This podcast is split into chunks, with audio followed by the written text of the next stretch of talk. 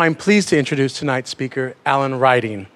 Alan Riding is a writer for the New York Times. He served for 12 years as the European cultural correspondent for the paper. He has also served as the Times bureau chief in Paris, Madrid, Rio de Janeiro, and Mexico City. Riding is the author of the incredibly brilliant Distant Neighbors, a portrait of the Mexicans, and most recently of And the Show Went On, Cultural Life in Nazi Occupied Paris. Please give a warm welcome to Mr. Alan Riding.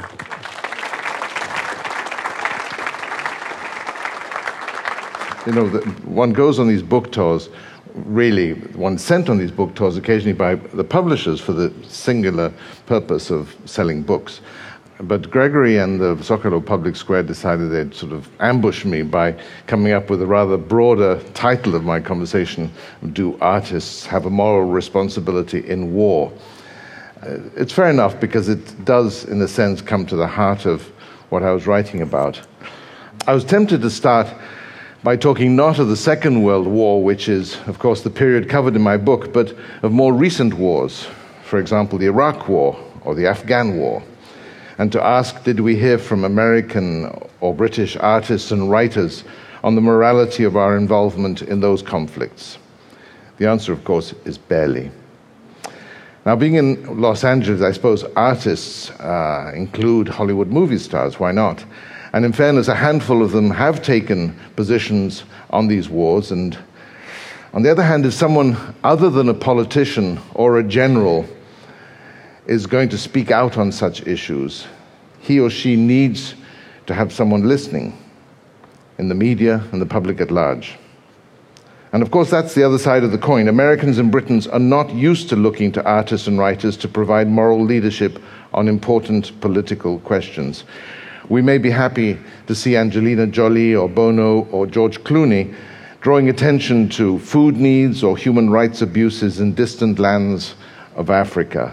But are we ready to heed them or any others on, say, health reform in the United States or massive budget cuts in the UK or indeed wars? Well, apparently not. So, behind the question that I've been asked to answer do artists have a moral responsibility in war? There's another no less crucial but perhaps hidden question Are we willing to give artists moral authority on questions of war? And I suspect in the pragmatic cultures of the United States and Britain, the answer all too often is why should we? What do they know that politicians don't know? Now let's turn our eyes to other parts of the world and see what happens there.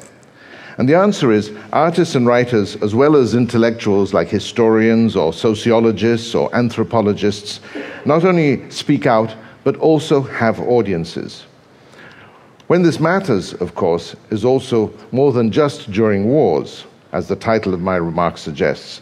These voices are heard and are necessary during times of political stress and strife.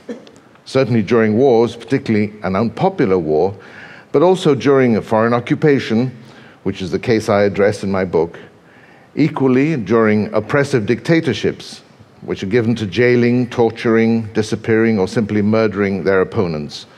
Perhaps also in civil wars, which we know from the United States 150 years ago, from Spain in the 30s, from Bosnia and Rwanda in the 90s, from Sri Lanka, Darfur, and Congo even more recently, we know that civil wars can be brutal in the extreme. In other words, in times of moral breakdown, there's evidently a need for moral guidance.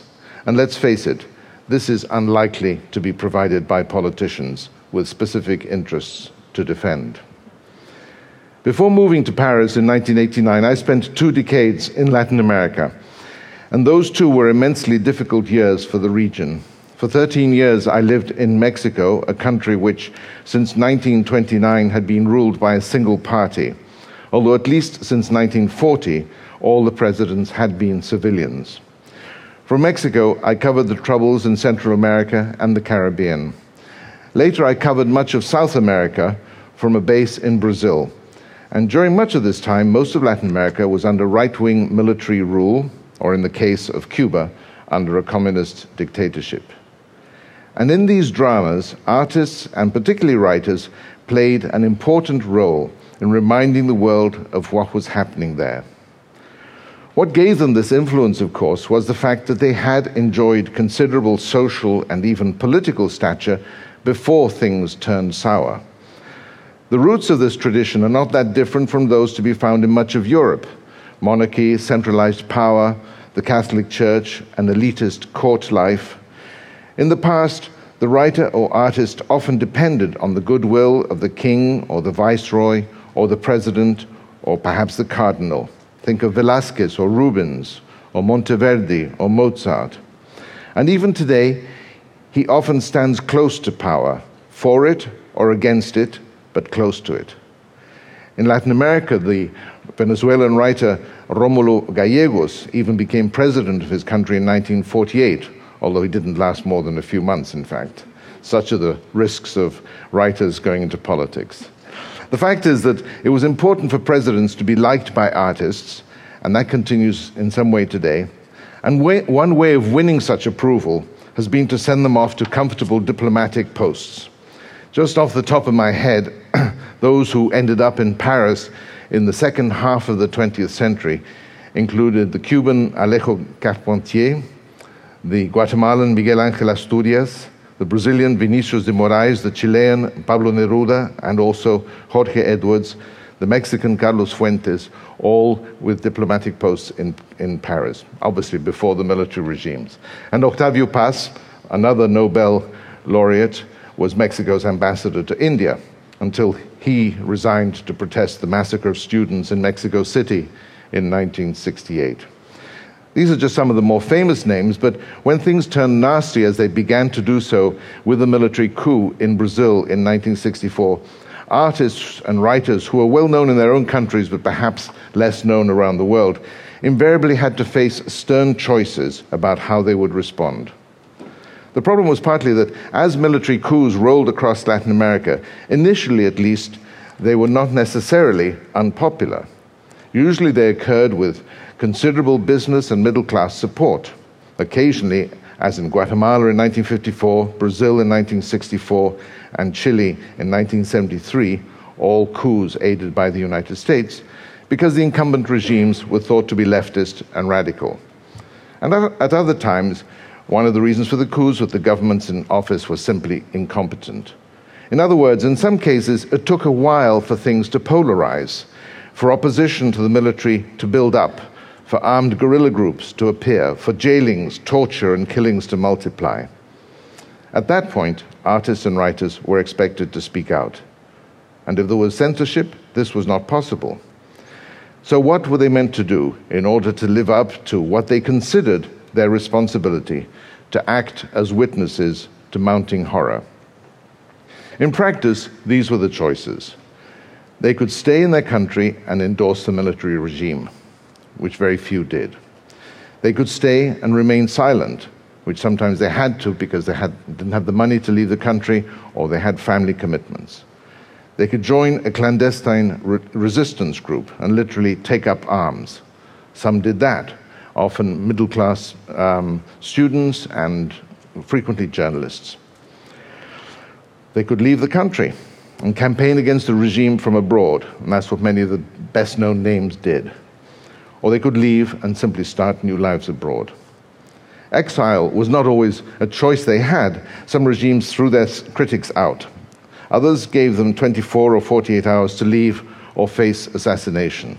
That was one of Guatemala's specialities, and it occurred to several friends of mine, some who did not take the warning and who were absolutely, with clockwork, uh, assassinated. But in general, I'd say that Latin American artists and writers responded with dignity and courage to the threats they faced, even, many had, even if many did indeed have to go abroad. Some of the names you may know, like the Brazilian musicians Caetano Veloso and Gilberto Gil, they ended up in London, or the Chilean playwright Ariel Dorfman, who was in the United States, and the Chilean novelist Isabel Allende, the niece of the, of the ousted president of Chile, and she initially went to live in Venezuela. One seeming contradiction was that Mexico, where I lived at the time, it received thousands of educated and intellectual exiles at the same time as controlling its own opposition. Then there was Cuba. With no space for internal dissidents, That is, until very, very recently, when some dissidents have begun to speak out and then promptly be sent to jail. Uh, writers like Cabrera Infante, Heberto Padilla, Reinaldo Arenas all had to leave the country. But Cuba was interesting and complicating because it posed Latin American intellectuals with an interesting dilemma, something that was somewhat echoed in the 30s in Paris. Initially, they all cheered the overthrow of the Batista dictatorship in 1959, and they bemoaned the later American embargo of Cuba as an act of imperialism. But as Castro became more and more of a dictator himself, Latin American writers found themselves in a tricky spot. If they criticized Cuba, they would be playing into the hands of the United States, which at the same time was installing and supporting right wing military dictatorships across Latin America. But if they said nothing, they were morally inconsistent. Cuba, in turn, raised the stakes. You're either with us or against us. By the early 70s, several leading writers, Carlos Fuentes, Mario Vargas Llosa, and Octavio Paz, among them, had broken with Cuba over its political oppression and were immediately called extreme rightists by the left. A few others, prominently Gabriel Garcia Marquez, remained loyal to Cuba. Garcia Marquez said he had more influence as a friend than as a foe. Who knows if he did? Anyway, this is a very long introduction to the topic of my book, and it explains, I hope, why I've long been interested in the political and moral positions and influence of artists and writers.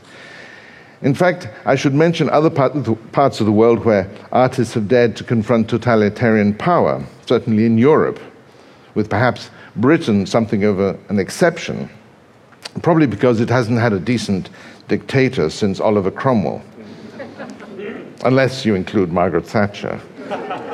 But definitely including the Soviet Union and Eastern Europe. Remember Solzhenitsyn and Havel, and Africa obviously, during the difficult years of apartheid in South Africa, people like the brave Nadine Gordimer raising her voice. And now China, where the Nobel Peace Laureate Liu Xiaobo, a literary critic and intellectual, is stuck in jail as we, as we speak tonight.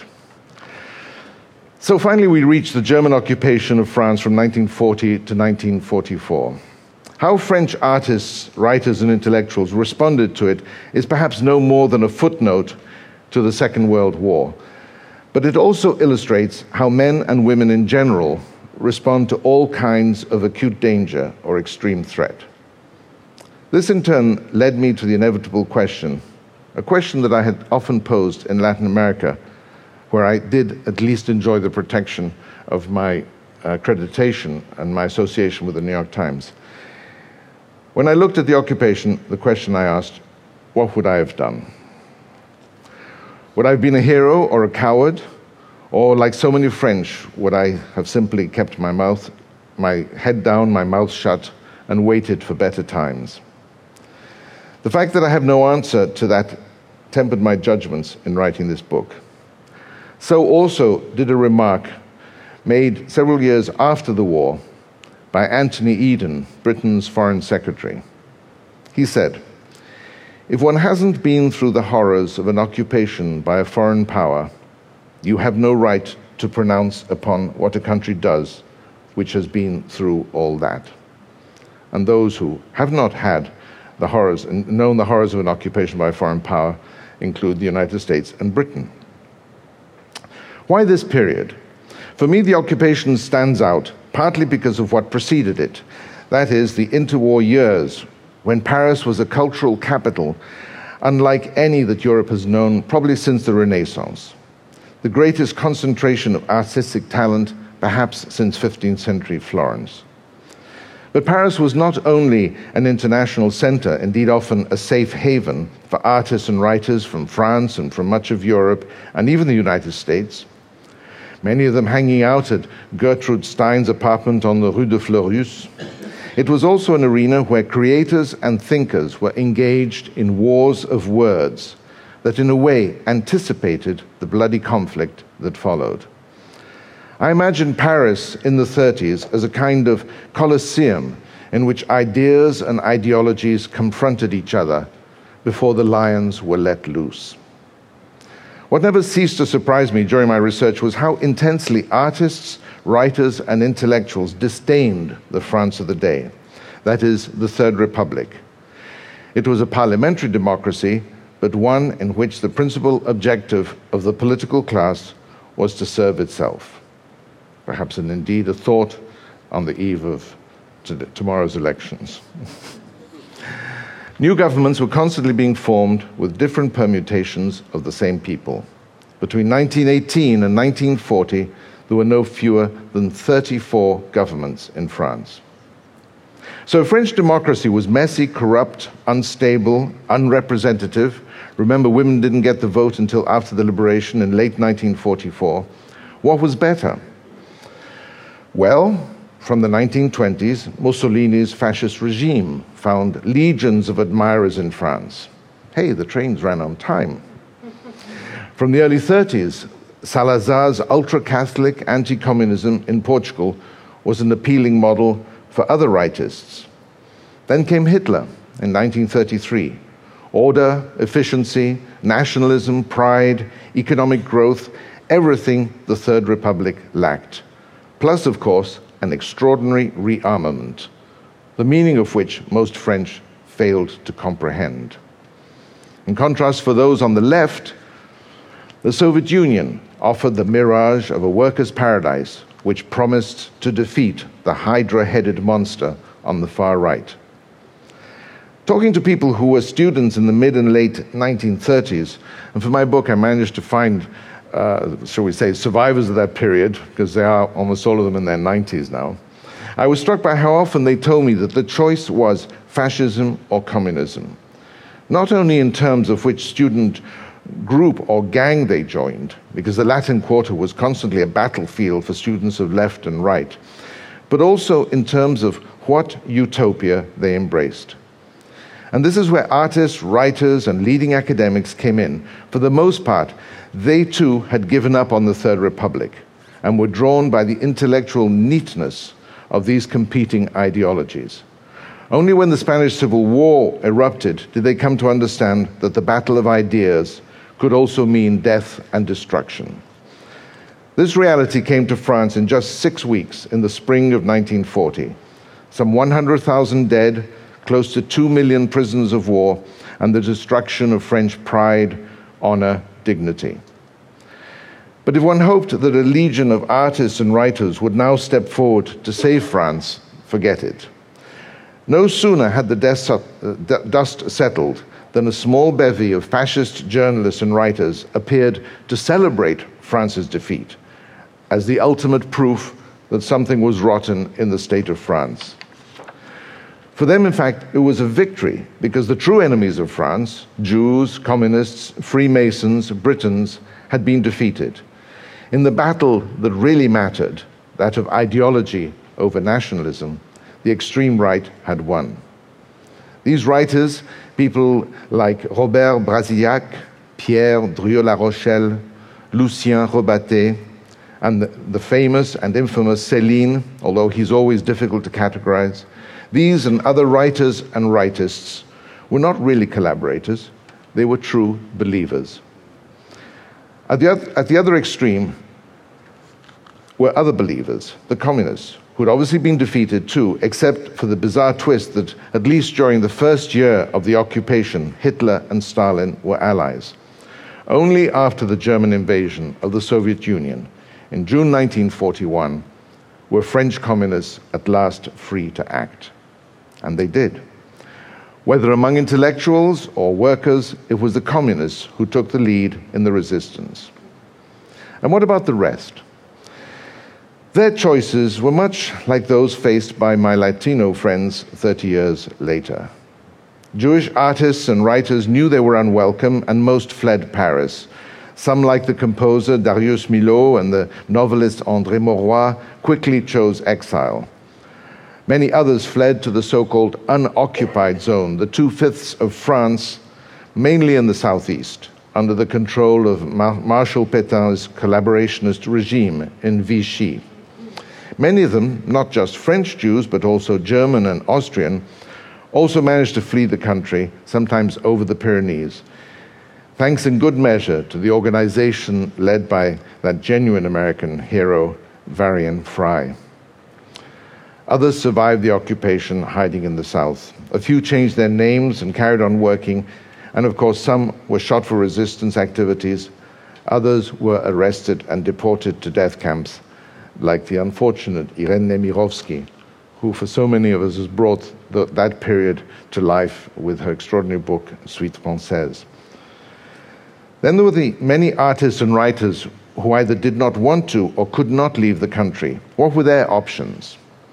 I think it's hard for us to understand what it felt like for the French in 1940 to wake up to the immensity of their defeat. After years of propaganda about the military invincibility, in the blink of an eye, they faced humiliation, despair, vulnerability, helplessness. So when Marshal Pétain stepped forward, actually, when he stepped out of France's own history as the hero of Verdun more than 20 years earlier, when Pétain promised to shield the French from the worst and lead them back to the best, for most of them, he was not a collaborator, he was the only game in town. And even respected figures like André Gide and Francois Mauriac, both winners of the Nobel Literature Prize after the war, as well as much of the Catholic Church, they were all willing to believe Pétain. The problem was that Pétain was not that Pétain blamed Jews and communists and Freemasons for France's debacle. He was bound to do that because he could hardly blame the incompetence of his own French army. The problem was that he did not deliver. He could not stand up to the occupier he kept making concessions and got nothing in return. 1942 was the worst year. While there was still no sign of an Allied victory, popular faith in Vichy had evaporated. Nazi repression was on the rise, and growing numbers of French were genuinely disgusted to see their own police rounding up Jews for deportation. Perhaps for these very same reasons, 1942 was also when the cultural and intellectual resistance began to take shape. There had been a few individual initiatives before then, like that of a music publisher who printed his own resistance sheet with the heroically Rabelaisian name of Pantagruel until he was arrested, deported, and decapitated. There was also the network of the Musée de l'Homme, the Museum of Mankind, where a bunch of valiant ethnographers who'd played no political role in the 30s put out a one page newspaper called Resistance until they too were rounded up and variously executed and deported. But despite these setbacks, the need to do something forged alliances of communist and non communist artists and writers who also began to put out modest clandestine newspapers. The most successful, perhaps predictably, was that of the writers they formed a national writers' committee which began publishing a clandestine monthly called Les Lettres Françaises. And they later backed an underground publishing venture called Édition de Minuit, Midnight Publishing, it was an appropriate name, which put out novellas, essays, and poetry collections under assorted pseudonyms. And the musicians, the movie world, artists also all had their own resistance sheets. The problem was, realistically speaking, how many people could they reach with these publications? The answer was very few. And they were up against the giant machine of Nazi propaganda, which included dozens of newspapers and magazines, as well as the German run Radio Paris. They were also up against the city's very active and popular cultural life. When I say in the title of my book, and the show went on, it really did. The Germans, starting with Goebbels himself, wanted to demonstrate to Parisians that the occupation was really no big deal, that life was largely normal, that there was plenty of distraction movies, opera, music hall, cabaret, theater, art exhibitions, new books, you name it. And Parisians embraced this with enthusiasm. Not that they could forget the occupation, particularly as food shortages and repression grew, but who didn't enjoy some escapism. And it wasn't just the Parisian public that was happy with the booming cultural life. Vichy, too, saw it as a way of keeping up French spirits and even of showing that, at least culturally, France had not been defeated. Add to, that, add to that the fact that both performers and creators needed to work to make ends meet. An actor wanted to act, a dancer to dance, a violinist looked for an orchestra where he could play, and so on. And for the most part, the act of doing what they knew how to do was not regarded as a political statement or indeed as collaboration, even if they were applauded by Germans. It was merely a way of staying alive.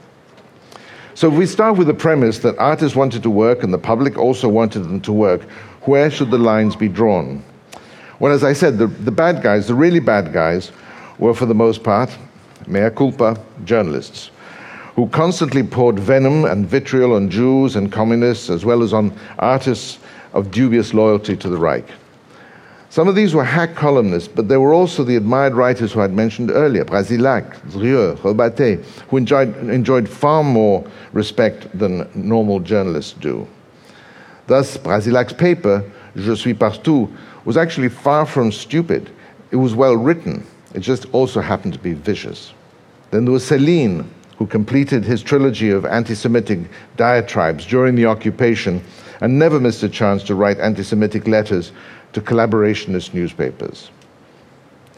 But back to the blurry lines, and they did exist. In hindsight, it seems it was acceptable to perform with Germans in the audience as long as it was not exclusively a German event. And of course, whether at the opera or music hall or cabaret, it was almost impossible not to perform before Germans. It was a different matter to be seen socializing with the Nazis. And among those who later found themselves in most trouble were those who accepted invitations to visit the Reich. Goebbels was very keen to show back home that he'd more or less tamed French artists and writers, and his propaganda machine was pretty successful in doing so. The first to go were a number of well known composers and musicians, including Arthur Honegger, the most successful and popular composer of the day, who were invited to Vienna to attend events marking the 150th anniversary of Mozart's death. When they got there, they were received by none other than Richard Strauss. Vlaminck, Van Dongen, Derain, and other visual artists were on another delegation that toured Germany. Danielle Darrieux, France's most popular film star, led a group of movie stars on a glitzy trip to Berlin. Then there were the writers, in successive years, they attended a European Writers' Conference, actually a conference of, Europe, writers in occupied Europe, in Weimar. And there were again people like Brasillach and Drieu, Abel Bonnard, and several others who were big names in their day and today are largely forgotten. Again, it wouldn't be entirely accurate to say that all these cultural travelers were Nazi sympathizers, though some were clearly impressed and admitted it by what they saw in Berlin.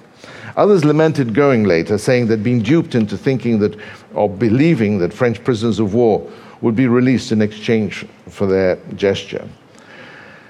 But they all had to live with the inevitable photographs, which, some of which appear in my book, taken of them alongside Nazi officers when they left or returned to Paris, or in Germany itself, where not infrequently Goebbels himself hosted a gala dinner in their honor.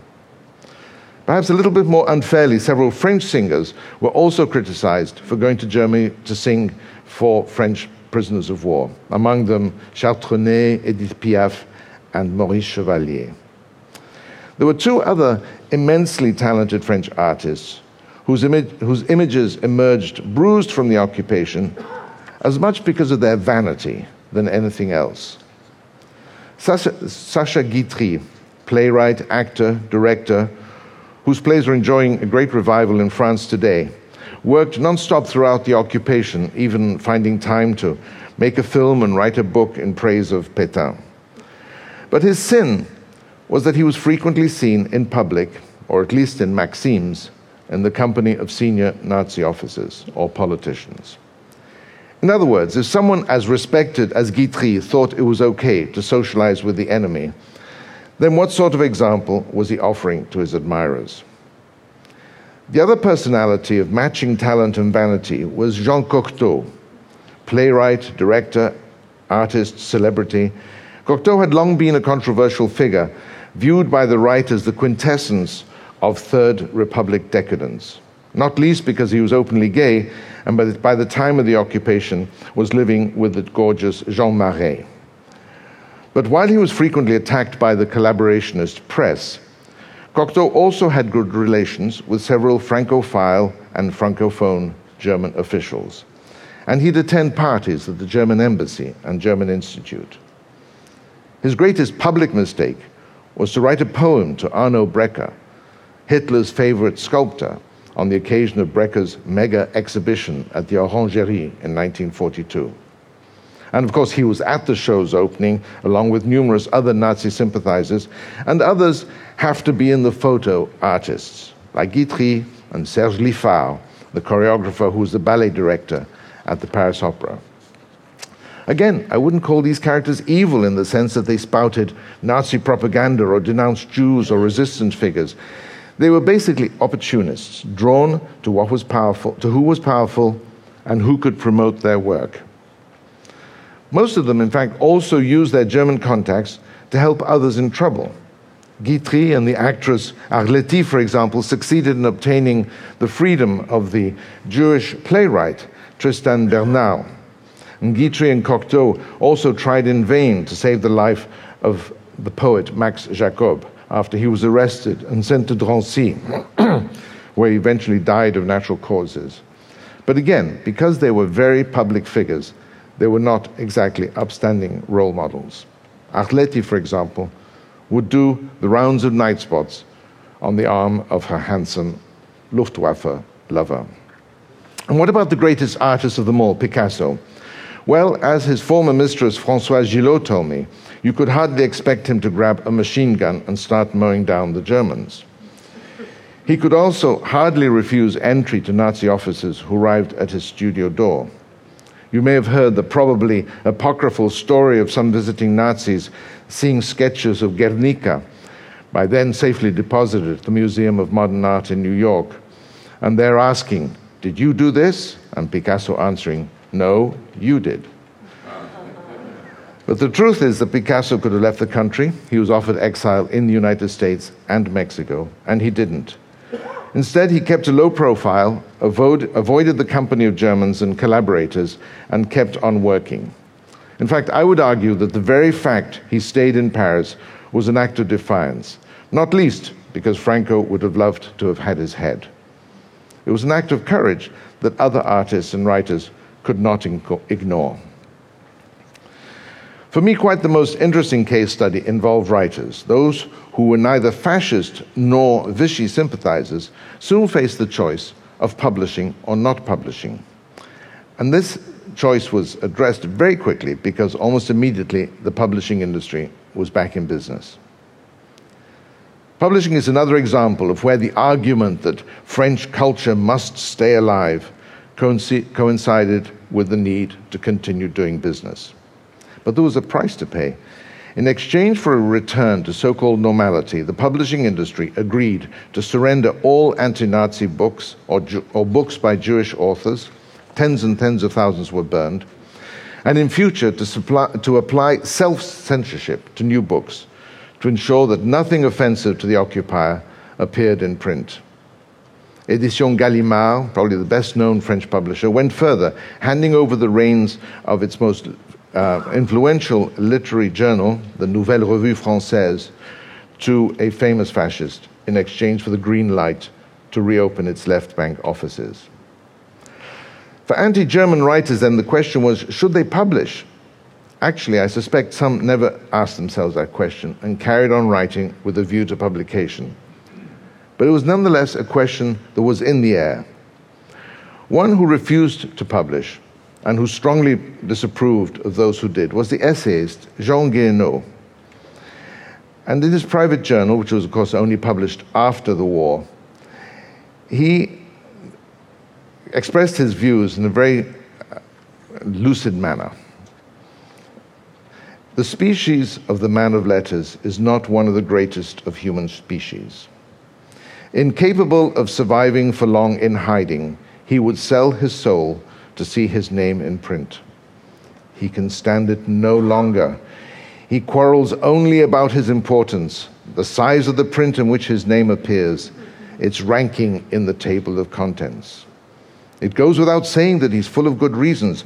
French literature must continue. And he believes that he is French literature and thought, and that they will die without him. In southeast France, the poet René Char reached a similar conclusion. In a letter to a friend, he explained, My reasons, that is, for not publishing, are dictated to me partly by the rather unbelievable and detestable exhibitionism that too many intellectuals have shown since June 1940. Char was among the few writers who then took up arms, organizing a powerful resistance maquis that proved helpful to the Allies after the landings along the Riviera in August 1944. But in general, again, once, once again, the lines were often blurred. The poet Robert Desnos worked for, for a collaborationist newspaper and used it as a cover for resistance activity, which led to his arrest, deportation, and eventual death of typhus in a death camp. Among leading members of the resistant National Writers Committee, there were many who also published books, accepting the rules imposed by the occupier. And these weren't any writers, these were Albert Camus, Louis Aragon, Paul Éluard, Jean Paul Sartre, Simone de Beauvoir. True, their books were not, strictly speaking, political.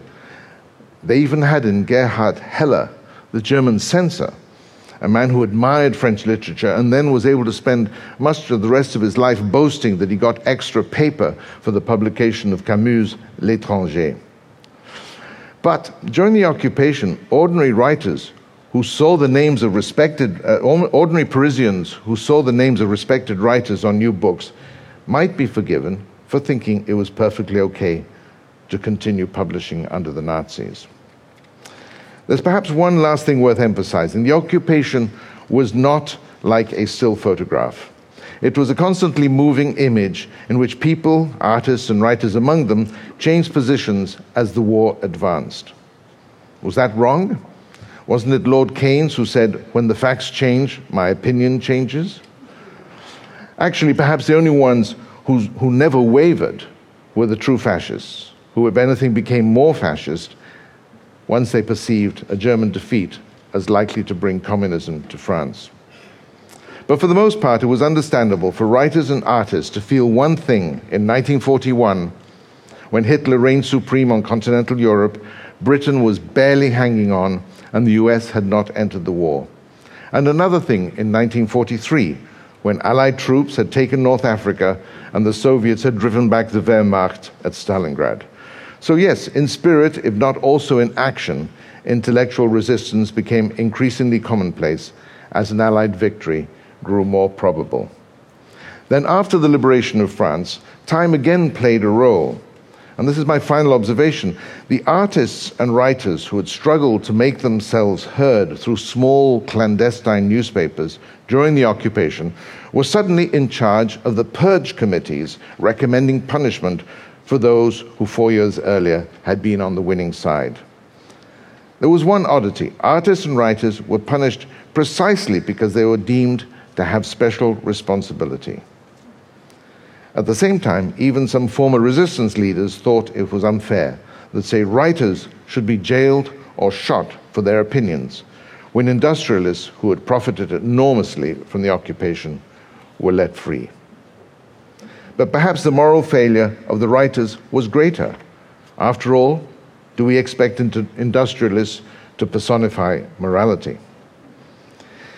Anyway, once General de Gaulle had established the official myth that France as a whole was resistant and only a handful of bad French were collaborators, the urge to purge began to, to wane. Yes, Drieu La Rochelle committed suicide, and Brasillach was among a handful of writers and journalists who were shot. But in general, the longer that collaborators avoided arrest and trial, the more likely they were to get off lightly. And of course, Céline is the prime example. He returned to France from exile in Denmark in 1951 as a free man. So, in the end, the idea of the public intellectual, of the artist or writer who claims the moral high ground as he surveys and opines about the world, this figure somehow survived the occupation. Indeed, as we've noted, he and occasionally she lived on in many countries. Yet there's something very French about this phenomenon. Could it be that, could it be because French intellectuals, in fact, the entire French educational system, are hypnotized by ideas and theories. And for this reason, they have long adopted the lexicon of isms monarchism, surrealism, anti Semitism, fascism, communism, existentialism, even Maoism. After all, these isms offer answers to all problems, but alas, only in theory.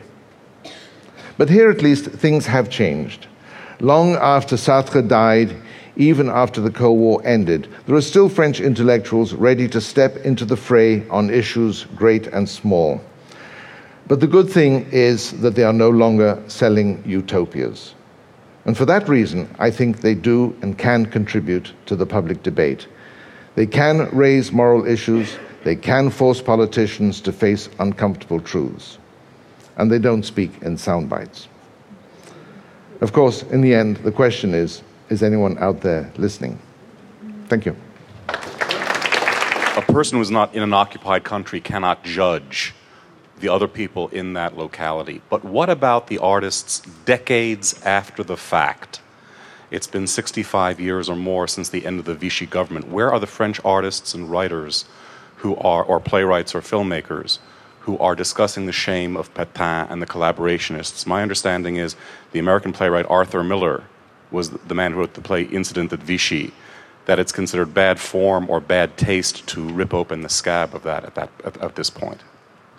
Well, it's true that um, in, in nonfiction, or rather in, in fiction, um, plays or novels, there has not been a lot of investigation or, or examination.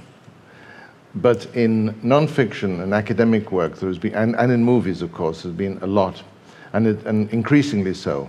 I mean, so much so that I think, as a journalist who just sort of dives into a subject, um, I benefited enormously from the amount of work done by historians on this, in this whole area.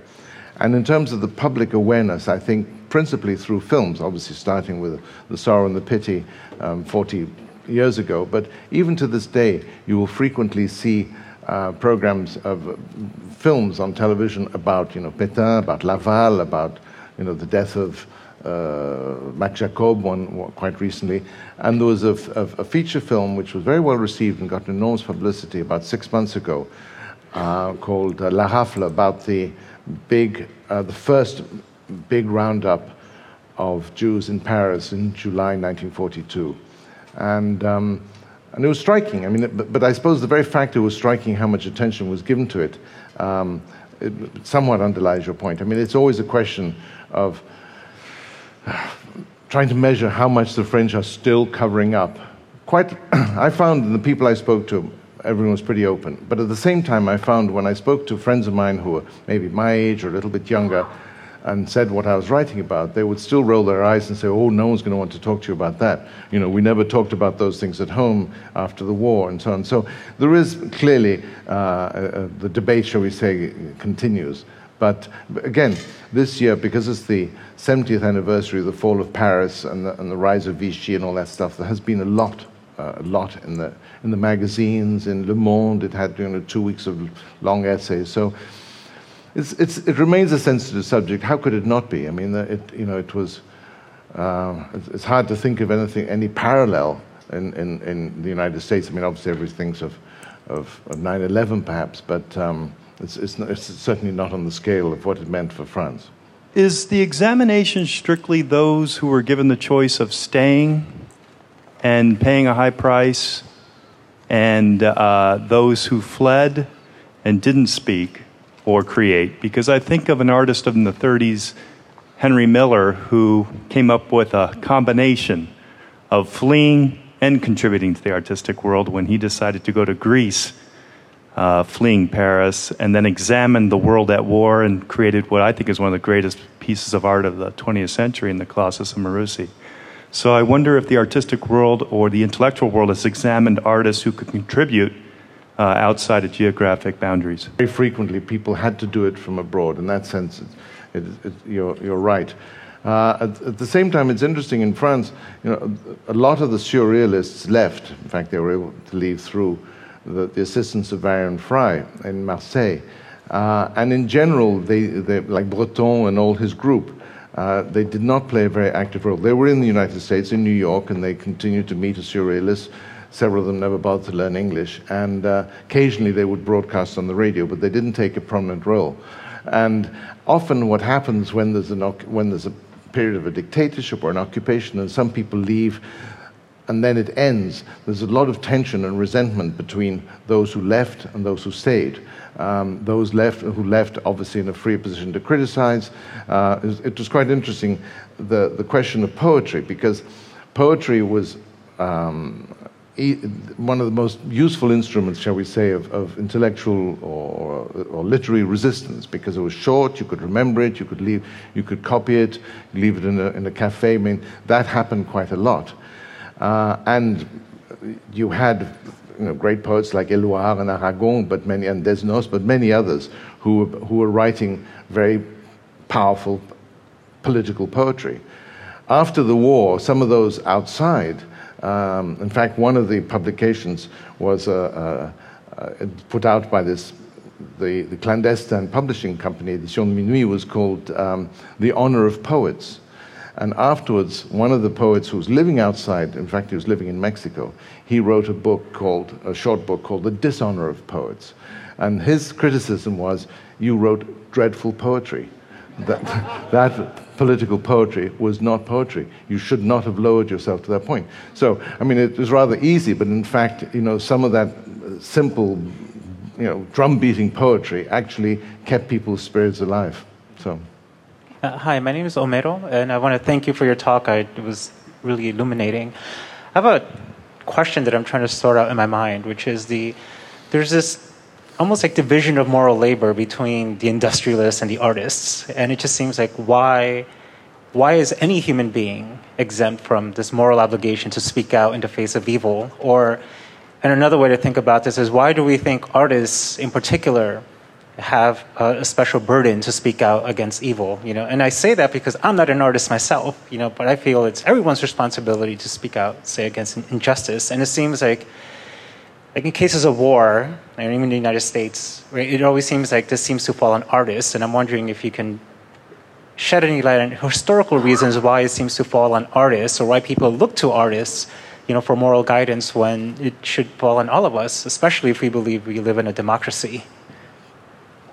I mean, it, it's a very valid question. Um, I think probably in another era, people might have looked. Uh, to artists and writers in particular because they were considered to have some sort of degree of genius, some sort of uh, spiritual calling, something mystical that we didn't have, um, or, or, or, a great artist. Because he had that gift, he somehow maybe wasn't connect, connected to, to forces beyond our, our, natural understanding. I mean, I know it's sort of vague to say that, but nonetheless, you know, if you're in front of a great artist, you think, my goodness, you know, he, he has he, he has a gift. He's uh, different from ours. And um, so, in that sense, to be a sort of aura, almost a slightly sacred aura around, I think, an, an artist historically. I think today it, it, tends to be more a function of just the, uh, uh, uh, the celeb. I mean, we are so uh, devoted to the cult of celebrity in, in, in so many countries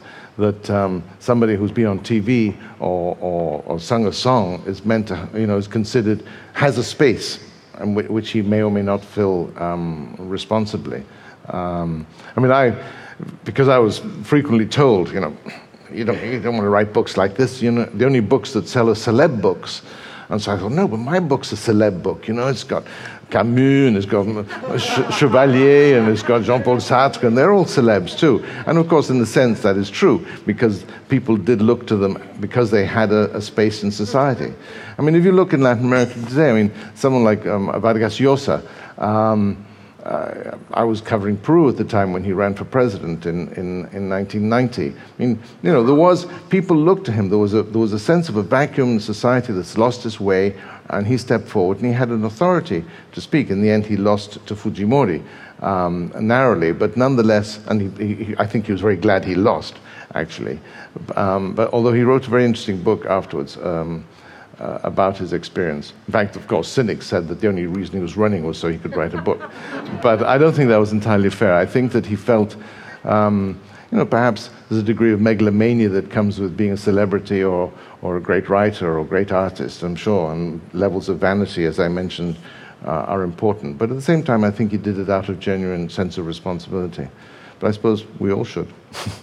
Speaking of the collaboration that took place, uh, or the uh, persecution of the collaborators after the war, as I recall, the uh, Hollywood entertainment writers like Norman Corwin and people like that, they were heavily uh, brought to task for their uh, uh, supposed collaboration with the communists at that time.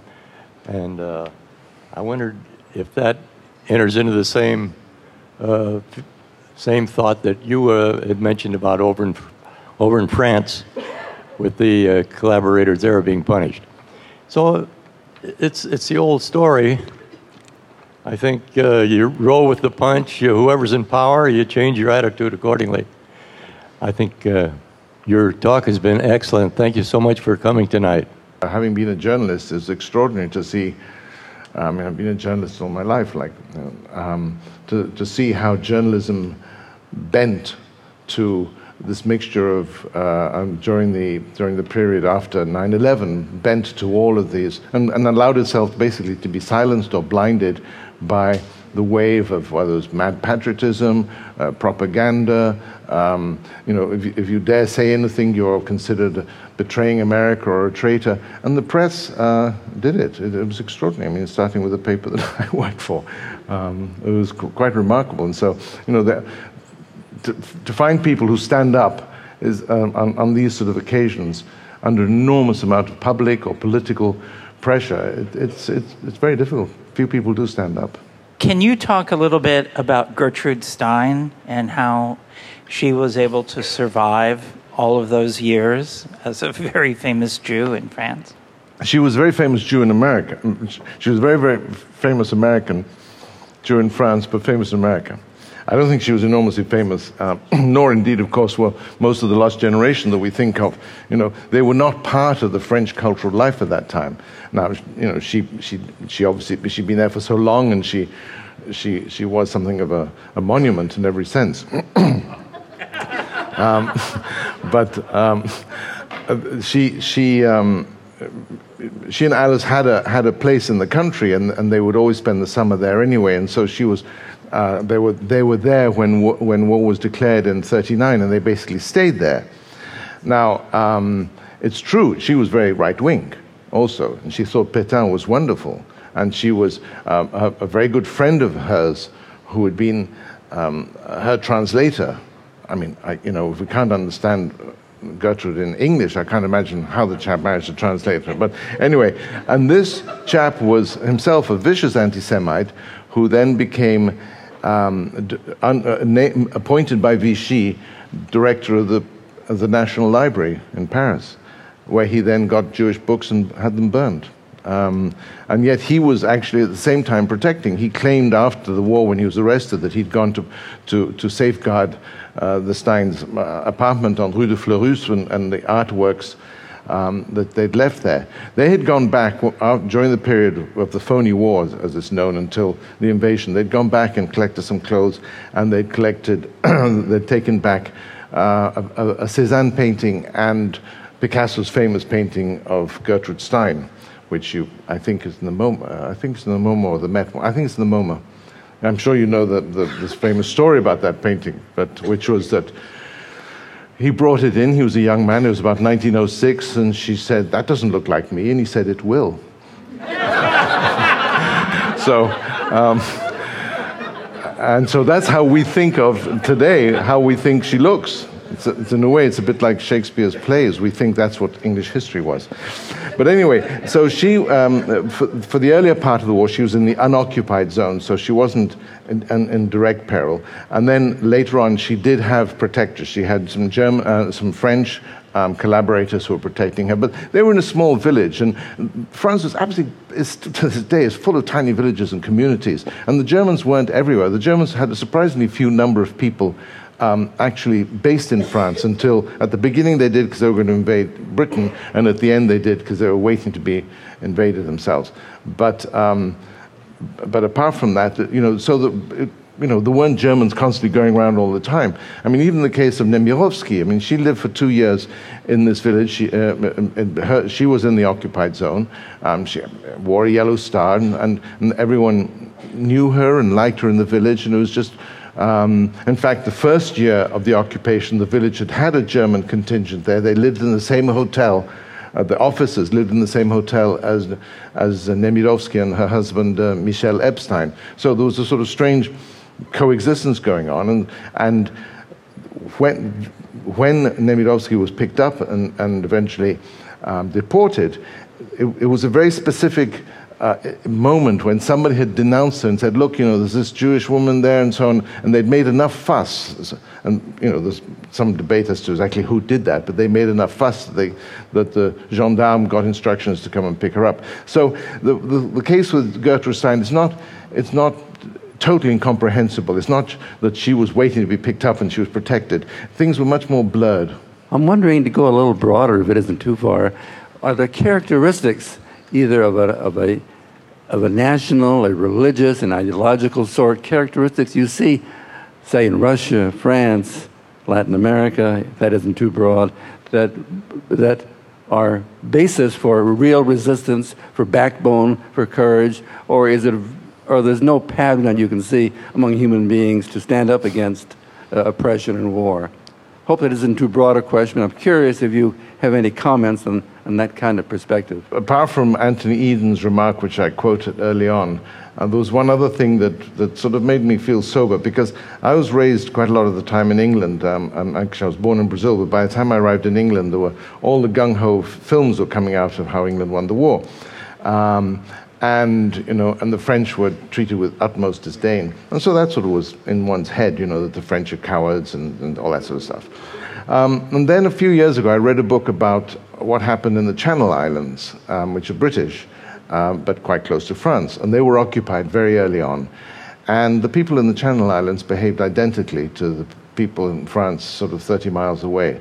So it, it made one think that, you know, actually human beings generally look to survive. Um, if it means work, getting something extra on the black market, almost everywhere they will. Um, and there'll be a few people who stand out for their rottenness and, and very few who stand out for their heroism. Um, but the, the question that that would be a sort of my general feeling that I, I you know I don't see a pattern in terms, but where you, there is a pattern um, is in countries where there is a tradition, and it's not a coincidence that the people who get thrown in jail in, in different places are often the, the writers. I mean, in Africa and in, in, in, Nigeria and so on, um, people who actually stand out and, and, and take a position will be artists and writers. Um, I often wonder why this isn't the case, and, um, and speculation is always dangerous, why it's less the case in England and, and the United States. And I think perhaps it's because of the, the, breakdown of the, of the church through the Reformation and the breakdown of the power of the, of the, of the monarchy um, through the, the, English Civil War, and then obviously in the States through the, the War of Independence, where the idea of something too centralized, um, where, the, where the, uh, uh, the artistic and intellectual world would always revolve around it, the church and the, and the court. And since those no longer really had the power, there was much more independent views, but it, it did mean that they didn't carry the same clout. But that's pure, you know, someone more serious should take that on. a lot this evening we've been talking about artists as kind of a monolithic element, and I was wondering from your research, were the expectations and also the repercussions of what people faced and the stances they did or did not take were there significant differences depending on the type of writers? Was a novelist versus a journalist versus a composer versus a guitarist versus a sculptor were in the were they expected to take different public stand or be more vocal or less vocal? And did they face different repercussions as a result of what type of artists they were except for writers, the writers were inevitably in a very special situation. And I think with the others, with musicians and, and, and painters and dancers, it was very much the company they kept, what sort of a role model they appeared to be. Less, less so much, I mean, you know, for example, there'd be um, some actors from the Comédie Française. Well, if they're just putting on Molière and Corneille, it really doesn't matter. But if then they go and recite poetry at a, at a private dinner attended by senior German officers to show, you know, whatever. So, so that would be going too far. And, and similarly, um, uh, you know, in, in other areas, if you, if you went out of the way and were seen associating, but if it's just the act of performing per se, generally wouldn't be considered, you know, uh, uh, a, major act of collaboration. In the case of writers, the issue was, of course, they would write it down. Um, and in, in the, the, journals and newspapers, the leading, the leading journalists, the leading voices who were writing, shall we say, commentary, vicious commentary, were also uh, very much fiction writers themselves. I mean, you have this, the line was also blurred today, probably, well, you'll, you'll, you'll find. Uh, um, occasionally, certainly again back to my Latin world, you'll, you know, Vargas Llosa, Carlos Fuentes, they write almost weekly in El País in Spain on political and social issues, but at the same time they are still novelists. So in the case of the writers, um, it, it, was perhaps more difficult to draw, draw a line. I mean, Céline, you know, he, again, he, he wrote his great, his great novels his, and, and then write, wrote these, what he would call these essays or, or pamphlets, they were actually called, but they were sometimes quite thick, of, of, of just sort of vile meanderings half the time. So it's a bit difficult to draw that line. Um, but what was clear was they all wrote it down. So when it came to the trials, it was all written down.